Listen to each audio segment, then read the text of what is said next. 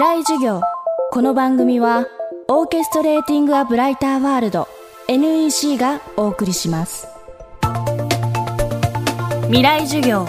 今週の講師は映画監督坂本淳二さんです。坂本監督は1989年に映画「ドツイタルネン」で監督デビュー。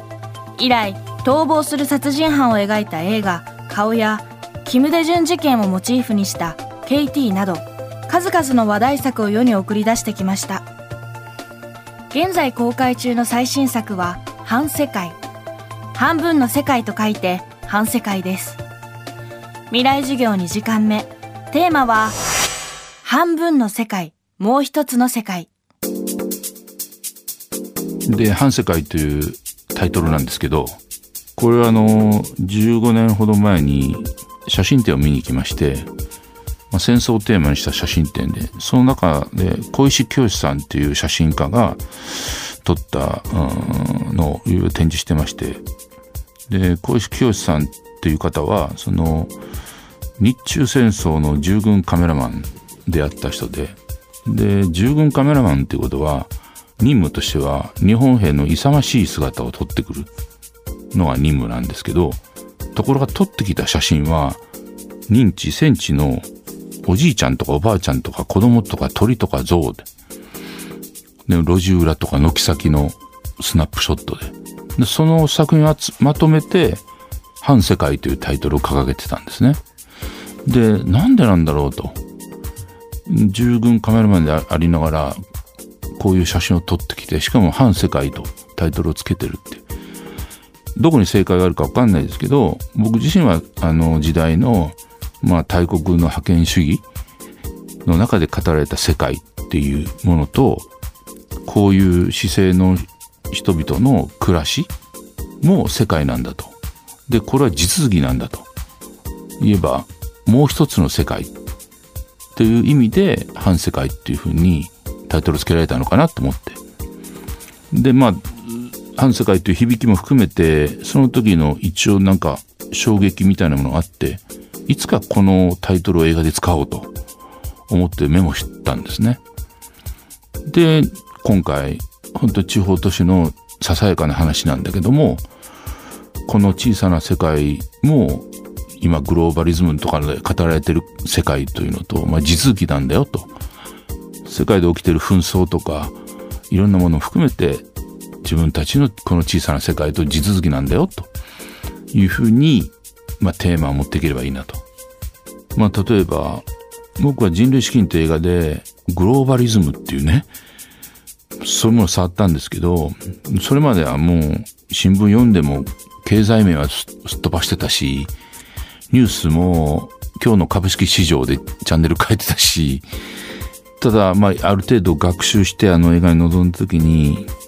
まあいい年して今頃気づくのかよと思われるかもしれないけどまあ世の中の全ては経済で回っていて当然紛争もそうだし外交もこれ全ては経済なんだと。その経済はなかなか庶民の目には本質が入ってこないと。でも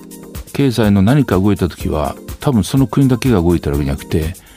世界中の動きが連鎖してそうなってるしだったら自分たちの生活自分たちの小さな生活の経済面考えた時にどうやったって世界の動きっていうのは関わってくるんだよっていうことも僕も覚えたし皆さんもどっかで地続きにつなげてみてほしいというのはありますね。映画「反世界」は人生の折り返し地点。39歳の男が主人公。稲垣吾郎さんが演じています。まあ、ちょうどこれも準備にかかったのは、まあ、59歳というね39歳ではないけども60という節目を迎えるにあたって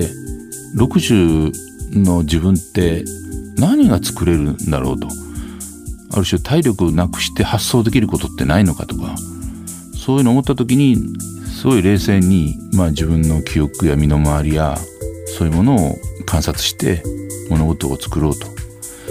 ということは非常にその細やかな日常のなんか表現とか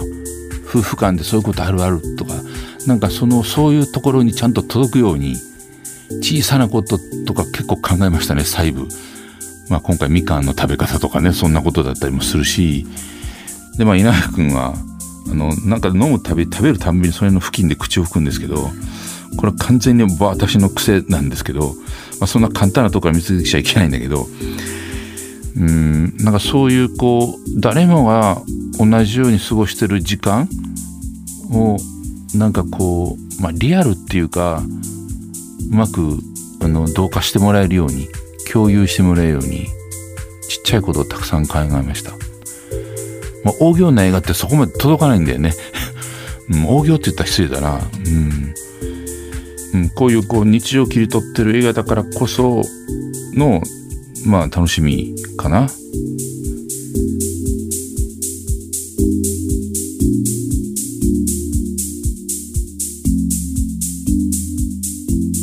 未来授業。今週の講師は映画監督坂本淳二さん。今日のテーマは半分の世界もう一つの世界でした。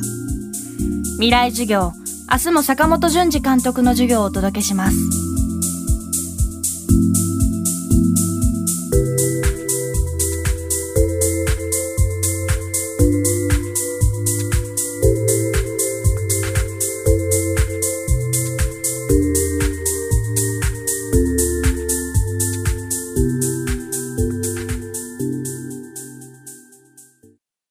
未来授業。この番組は、オーケストレーティング・ア・ブライター・ワールド NEC がお送りしました。